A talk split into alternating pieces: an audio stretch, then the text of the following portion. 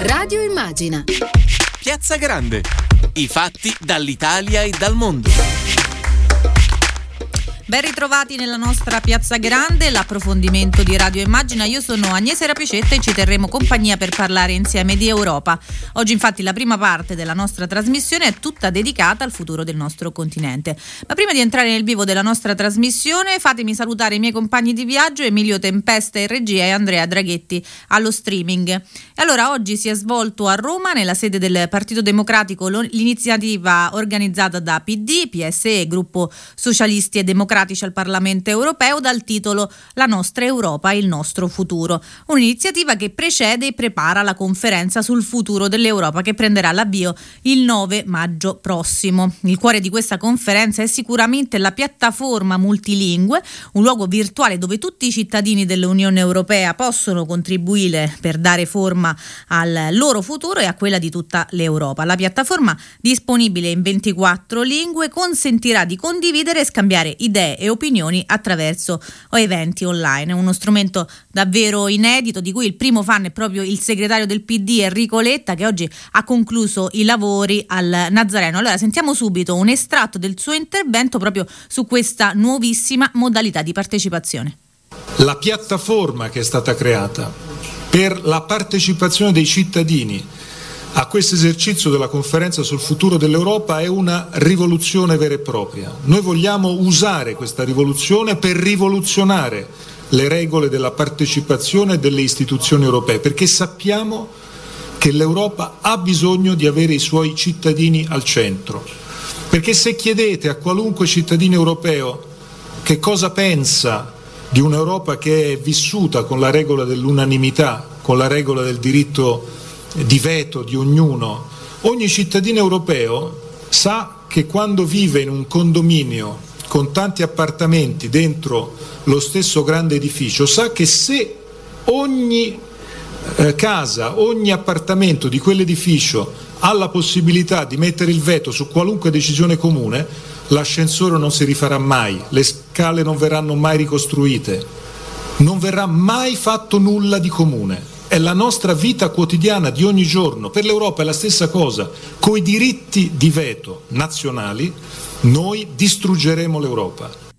Allora abbiamo sentito Enrico Letta, segretario del Partito Democratico, che si è speso per un'Europa senza veti nazionali, un'Europa che secondo Letta deve essere più forte con una democrazia rinnovata. Però oggi al Nazareno non c'era soltanto Enrico Letta, erano tantissimi gli ospiti che hanno partecipato ai lavori, ve ne cito soltanto alcuni, il Presidente del Parlamento Europeo David Sassoli, commissari Paolo Gentiloni, Franz Timmermans e Nicola Schmidt, eh, la capogruppo dei socialisti democratici Irace Garzia e il presidente del PSE Sergei Stanishev. Poi noi nel corso della giornata oggi siamo riusciti ad avere ai nostri microfoni alcuni di questi illustri ospiti che ci hanno spiegato il senso dell'iniziativa e soprattutto quale idea di Europa hanno per il dopo pandemia che sta arrivando. Quindi cominciamo oggi subito con l'intervista della nostra Carla Tianese che ha fatto al presidente del Parlamento europeo eh, David Sassoli. Ascoltiamolo insieme.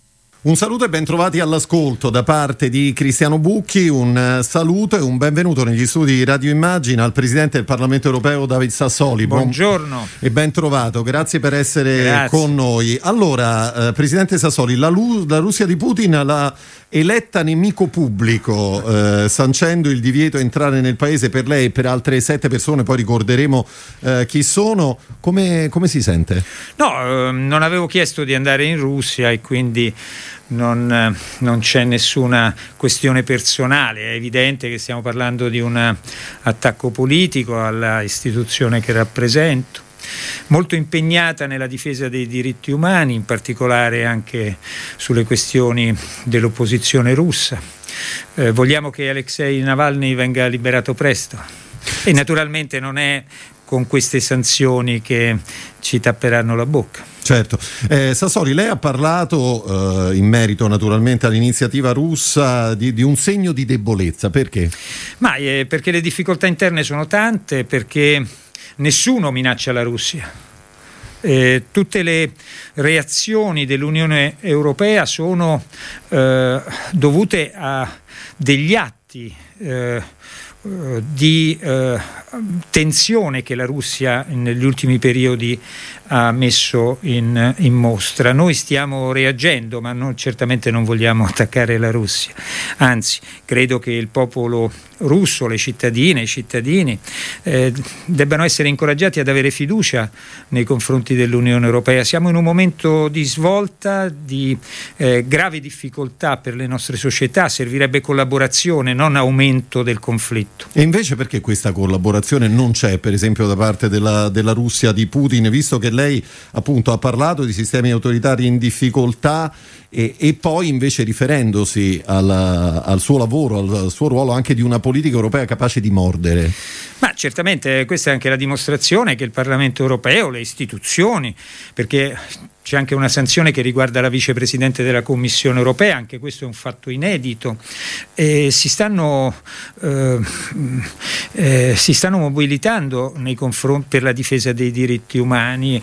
Pensare che questi richiami siano ininfluenti nelle relazioni internazionali, beh, questo è sbagliato. Abbiamo visto qualche settimana fa eh, la Cina prendere dei provvedimenti analoghi non a, quel, a, questo livello, adesso la Russia alzare il tiro, vuol dire che eh, il richiamo a eh, regole comuni e a difesa di valori fondamentali eh, hanno uno spazio nelle relazioni internazionali. Spesso si dice che l'Unione non ha gli strumenti per la propria politica estera. Credo che questa iniziativa del Cremlino sia la controprova esatta.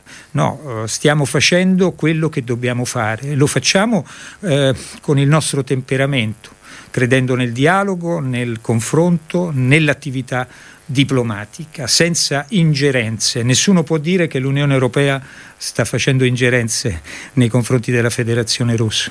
Presidente Sassoli, lei in queste ore commentando appunto l'accaduto ha detto che eh, la Russia di Putin ha più volte tentato di dividere l'Europa, però tutto questo non è riuscito. Ha ricordato anche come in parte eh, ci abbia provato nel corso della sua presidenza il presidente eh, Donald Trump, sostituito adesso con Joe Biden e ha detto anche lì si vedono le, le differenze, il cambio di passo che c'è stato nel frattempo, in particolare dove? Beh, ha tentato insomma, di far no, cadere l'Europa? Noi, eh, noi abbiamo avuto del, un periodo prima delle ultime elezioni europee in cui tanti hanno scommesso sulla divisione, la debolezza dell'Unione Europea. Molti scommettevano anche sulla sua fine.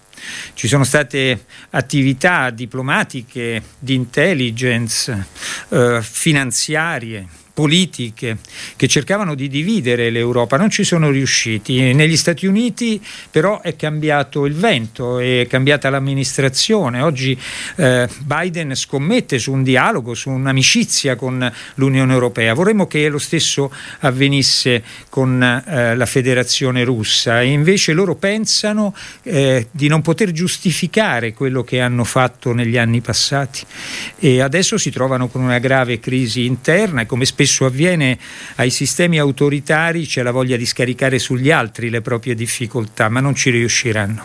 Se le chiedessi oggi, ma ehm, secondo lei eh, l'emergenza Covid ha aiutato l'Europa in qualche modo a ritrovarsi politicamente? Lei che cosa mi risponderebbe? Io dico due cose. La prima è che ha aiutato l'Europa ad avere una politica di solidarietà eh, in particolare per quanto riguarda la messa in campo di strumenti eccezionali, la lettura che l'Europa ha fatto dopo le elezioni scommettendo sul Green Deal. Eh, l'idea della sostenibilità ambientale e della sostenibilità sociale sono alla base una, del processo che hanno consentito all'Unione di dare delle risposte nel momento in cui è successa eh, la crisi del Covid. Adesso oh, dobbiamo proseguire, non, eh, certamente non finisce qui, dobbiamo trovare degli strumenti che ci eh, allontanino ancora di più dalle regole del passato, perché indietro non torneremo. Ecco perché il patto di stabilità e crescita non deve essere solo sospeso, deve essere riformato, quelle regole non funzionano più. E nello stesso tempo abbiamo avuto eh, come istituzioni europee eh, la consapevolezza che nessun paese avrebbe potuto farcela da solo contro il Covid, nessuno, né grande né piccolo e che c'era bisogno di un'Europa che si caricasse pur nelle difficoltà, nelle difficoltà organizzative, nelle, difficol- nelle difficoltà eh, a manifestare le proprie competenze nuove, eh, uno spirito europeo.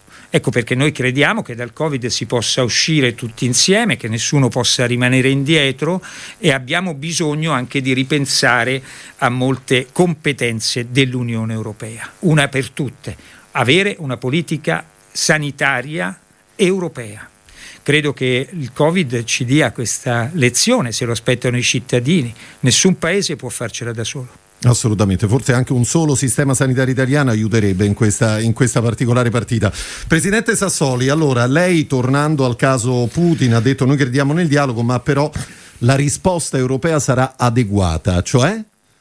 Ma adesso eh, in questi giorni ci saranno degli incontri, eh, ne parleranno i ministri degli esteri, ci sarà un consulto tra le istituzioni, ma eh, Parlamento, Commissione e Consiglio hanno già detto che le risposte saranno adeguate. Non vogliamo alzare la tensione, ma rispondere con orgoglio a un attacco che è ingiustificato.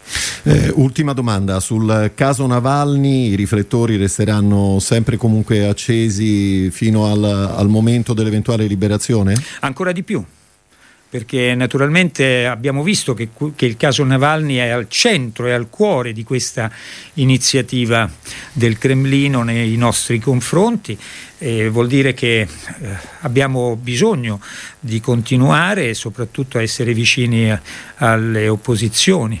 Eh, le difficoltà economiche delle, della Russia sono molto serie eh, stanno spendendo in eh, spese militari come non mai, eppure la disoccupazione in quel paese va alle stelle. Hanno un vaccino, non riescono a produrlo. Credo che eh, cerchino di scaricare su di noi le, i loro problemi interni. Ecco perché non dobbiamo eh, indietreggiare di un passo nella difesa dei valori fondamentali.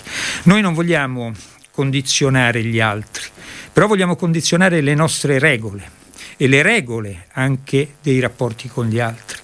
Visto, vediamo un mondo globale, fenomeni globali, abbiamo bisogno di regole comuni, ma che si fondano sui principi fondamentali. La libertà, la democrazia, la libertà di pensiero. Oggi si celebra la giornata mondiale della libertà di pensiero.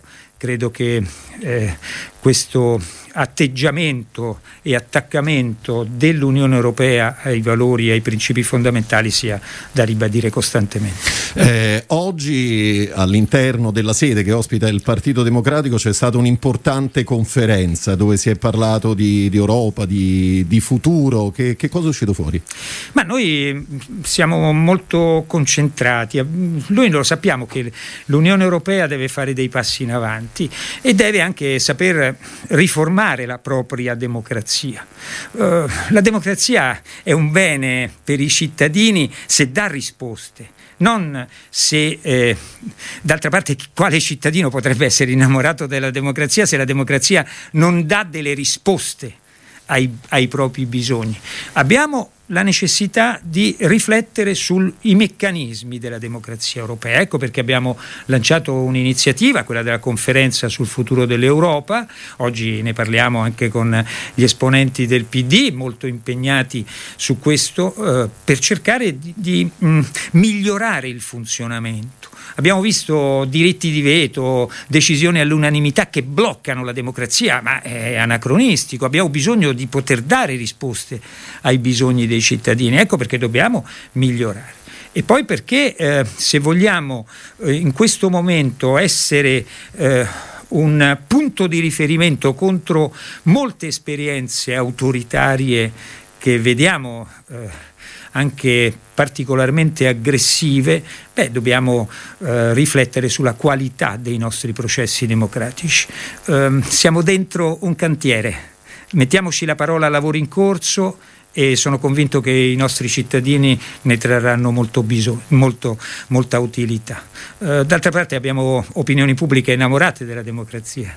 E ce lo auguriamo, insomma, noi tenteremo come dire, di alimentare questo, questo cantiere qui da, da Radio Immagina. Eh, Presidente Sassoli, grazie per essere stato con grazie noi. Grazie a voi, buon lavoro. Buon lavoro, lo ricordo, è il Presidente del Parlamento Europeo. Eh, grazie, buon lavoro davvero. Da parte di Cristiano Bucchi un saluto e buon ascolto a tutti. Abbiamo sentito le parole importanti di Davide Sassoli, presidente del Parlamento europeo, intervistato dal nostro Cristiano Bucchi. Ora invece abbiamo il piacere di poter ascoltare quelle di Irace Garzia, capogruppo dei socialisti e democratici al Parlamento Euro- europeo. Una donna da sempre attenta ai diritti civili e in prima linea per garantire equità e giustizia in Europa. Stefano Gagelli l'ha intervistata per noi.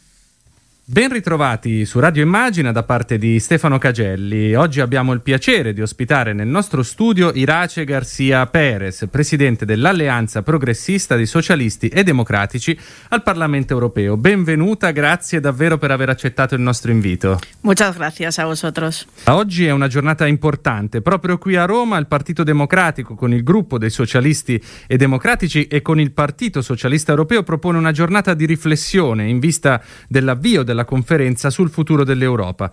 Un momento importante per fare il punto sulle sfide del futuro.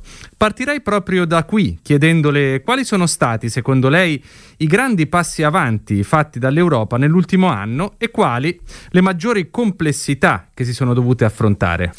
Bueno, yo creo que este año ha sido un año histórico. Histórico también para, para la Unión Europea. Nos hemos enfrentado a una pandemia global una pandemia mondiale. Io credo che questo è stato un anno storico, un anno storico anche per l'Unione Europea.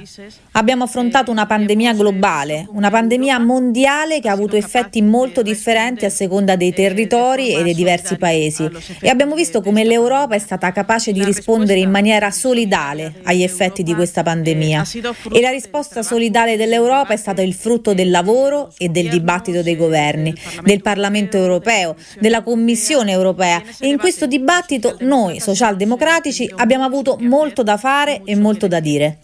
Ricordo l'inizio della pandemia, quando abbiamo cominciato a chiedere un piano di recupero mettendo in comune il debito per appoggiare quei paesi che erano stati colpiti di più dalla pandemia, come l'Italia oppure la Spagna.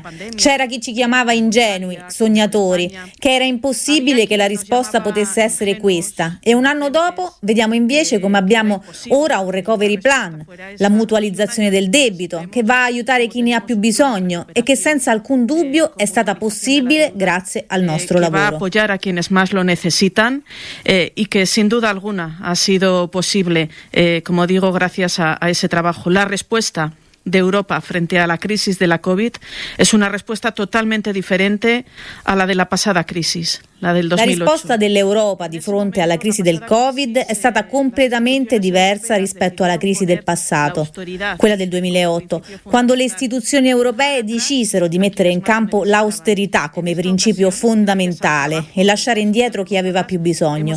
In questa occasione, grazie al lavoro dei socialdemocratici, siamo riusciti a mettere al centro la gente, i cittadini. Credo sia un fatto storico che ha segnato quest'anno di pandemia. Di certo ci sono altre questioni, come per esempio la strategia europea di vaccinazione che è stata altrettanto importante. Basti pensare che senza questa strategia di vaccinazione ogni paese sarebbe dovuto andare a negoziare al mercato dei vaccini e non sarebbe stato possibile avere una distribuzione equa dei vaccini stessi. Sono stati fatti errori? Sicuramente sì, però credo che sia importante dare valore soprattutto alla strategia europea perché in questo anno di difficoltà di crisi, di incertezza per i cittadini, siamo stati capaci di capire che se siamo uniti siamo più forti per affrontare questo tipo di situazioni. Bene, adesso è il momento uh, di nuove sfide. La transizione ecologica, la transizione digitale sono due grandi uh, impegni, due grandi battaglie che l'Europa deve affrontare e vincere nei prossimi mesi e nei prossimi anni, anche grazie alle risorse messe in campo con il uh, piano Next Generation EU. Eh, è su questo che si costruisce l'Europa del futuro? Por supuesto. Estas ya eran prioridades europeas antes de la crisis de, del Covid-19. Sicuramente sì. Queste erano già le priorità dell'Europa prima della crisi del Covid-19 e ora abbiamo ottenuto che queste priorità siano il cuore del piano Next Generation EU. L'Europa ha bisogno di cambiare il suo modello produttivo, dobbiamo modernizzarci, dobbiamo essere capaci di adattarci alle nuove sfide, dobbiamo anche cambiare il nostro modello industriale e dobbiamo farlo avendo chiare le priorità. Con las prioridades claras desde Europa. Eh, la lucha contra el cambio climático hoy en día no es una opción, no podemos elegirlo. Es una La lotta al cambiamento climatico non è un'opzione, è un obbligo per eh, tutte le istituzioni pubbliche. Per questo abbiamo fatto tanti passi avanti da questo punto di vista. E poi evidentemente la digitalizzazione. Però voglio dire una cosa, la transizione digitale ed ecologica devono tener conto di una prospettiva sociale. Questo è il messaggio dei socialdemocratici. Non possiamo rinunciare ai nostri principi, dobbiamo fare una transizione ecologica senza lasciare indietro nessuno, una transizione giusta, capendo che in questo processo di trasformazione economica e industriale non possiamo lasciare indietro chi ne subirà le conseguenze e pertanto la dimensione sociale è altrettanto prioritaria per i socialisti e i democratici. Fondamentale también dentro de las prioridades europeas de la socialdemocracia. Esatto, eh, anche il titolo di uno dei, eh, pa- dei, panel della conferenza di oggi è proprio un nuovo contratto sociale. Eh, è questa la chiave per tornare a parlare di Europa vicina alle persone, cioè un'istituzione che il, i popoli europei possano finalmente sentire vicina, sentire come loro? Evidentemente, es que en el 2008 eh, decidieron las instituciones salvar a la banca y dejar a la gente en la cuneta. Y en esta occasione, Evidentemente sì. Nel 2008 le istituzioni decisero di salvare le banche e lasciare la gente nel fosso. In questa occasione invece sono i cittadini al centro delle nostre politiche. E inoltre questo va fatto in maniera giusta. Insisto, i più vulnerabili devono poter vedere che l'Europa sta rispondendo alle loro preoccupazioni, ai loro problemi. Se per i cittadini l'Europa smette di essere la soluzione, allora l'Europa non avrà alcun senso. Y por lo tanto necesitamos entender eh, che, che estas políticas deben de pensar Per questo eh, è necessario capire che queste politiche devono pensare in primis ai più vulnerabili, ai giovani che devono entrare nel mondo del lavoro con buone condizioni e non con impieghi precari, che necessitiamo di misure comuni come il salario minimo o il sussidio di disoccupazione, che serve uno strumento di garanzia per lottare contro la povertà infantile che ancora esiste in Europa, per i bambini e le bambine. Tutto questo è fondamentale. Le persone devono essere messe al centro della nostra azione politica. que es fundamental que entendamos que debemos de poner a las personas en el centro de nuestra acción política. Eh, senta, ehm, così come oggi celebriamo eh, la possibile nascita di una nuova Europa, non possiamo nascondere alcune difficoltà eh, persistenti. L'onda nazionalista, sovranista delle destre non si è spenta, i rigoristi continuano a guardare con diffidenza all'Europa sociale e poi abbiamo un problema molto grande di rispetto dello Stato di diritto eh, da parte di alcuni Paesi membri, penso al gruppo di Visegrad, Polonia, Ungheria, eh, anche relativamente al discorso dei diritti delle donne, delle minoranze. Eh, come si concilia tutto questo con un'accelerazione verso l'integrazione? È possibile secondo lei pensare a un'Europa a due velocità, a differenti velocità? Yo creo que, que los eh, socialdemócratas y los europeístas no podemos permitir esa Europa a dos velocidades, porque entonces Io credo che noi europeisti e socialdemocratici non possiamo permettere questa Europa a due velocità, perché finiremmo per fornire argomenti a chi in quei paesi sta alimentando la lotta contro l'Europa e pertanto finiremmo per incrementare i discorsi populisti e anti-europeisti. Dobbiamo essere capaci di mettere in campo politiche di integrazione e supportare i cittadini che anche in questi paesi possono beneficiare dell'Europa con il supporto dello Stato di con el diritto. apoyo al Estado de Derecho, porque los derechos de las mujeres en Polonia o los derechos de los Perché i diritti delle donne in Polonia o i diritti dei migranti in Ungheria o i diritti della popolazione omosessuale in qualsiasi altro paese dell'Unione Europea devono essere diritti di tutte e di tutti. Quando si attaccano i diritti di queste persone in questi paesi si attaccano i diritti di tutte le persone in Europa. Non credo che possiamo permetterci un'Europa a due velocità perché sarebbe l'inizio della disgregazione del progetto europeo. È difficile? Sicuramente sì, però è su questo che dobbiamo concentrare il nostro lavoro e il nostro impegno. Pero ahí es donde debemos de volcar todo nuestro trabajo y, y- y nuestro empeño. Senta, prima di salutarla, ehm, il segretario del Partito Democratico Enrico Letta si augura che eh, questa nuova forma, questa nuova Europa mh, che potrebbe nascere con appunto il piano Next Generation EU sia permanente, sia un, un, un, un'Europa che si configura in questo modo. Eh, lei che Europa si immagina se, pensasse, se dovessimo pensare alla nostra Europa fra dieci anni, per esempio? Yo creo que, que, sí, que lo que ha pasado este año tiene, tiene que, que ser la risposta para Europa eh, de cara al futuro. Credo no? che quello che è successo quest'anno debba essere la risposta con cui l'Europa deve affrontare il futuro e dobbiamo lavorare per questo. Voglio pensare a un'Europa che sia capace di proteggere i più vulnerabili, che sia capace di proteggere i diritti dei lavoratori e delle lavoratrici. Un'Europa che sia capace di tenere una politica comune migratoria Un'Europa che sia in grado di mettere in campo una politica migratoria comune, perché i paesi che subiscono maggiore pressione migratoria non vengano lasciati soli. Questo è ciò che desidero come socialdemocratica. Più Europa e un'Europa migliore. E spero che il nostro lavoro possa ottenere risultati importanti nei prossimi dieci anni in questo senso. E ce lo auguriamo tutti, davvero. Grazie mille alla Presidente Irace Garcia Perez per essere stata con noi oggi e buon lavoro. Muchísimas gracias. Y... Sono davvero felice di aver passato questa giornata insieme ai compagni e alle compagne del Partito Democratico e di aver messo il nostro granello di sabbia in questo dibattito sul futuro dell'Europa, che è fondamentale. Sobre il futuro d'Europa che è fondamentale. Assolutamente, grazie ancora. Grazie. E questa era Irace Garzia, capogruppo dei socialisti e democratici al Parlamento europeo. Con lei si conclude questa prima parte della nostra trasmissione. Vi ricordo che se volete potete risentire i nostri podcast su www.immagina.eu. E allora adesso ascoltiamo un brano insieme e poi torniamo in studio per parlare di ergastolo ostativo con il garante dei detenuti Mauro Palma e il senatore Franco Mirabelli.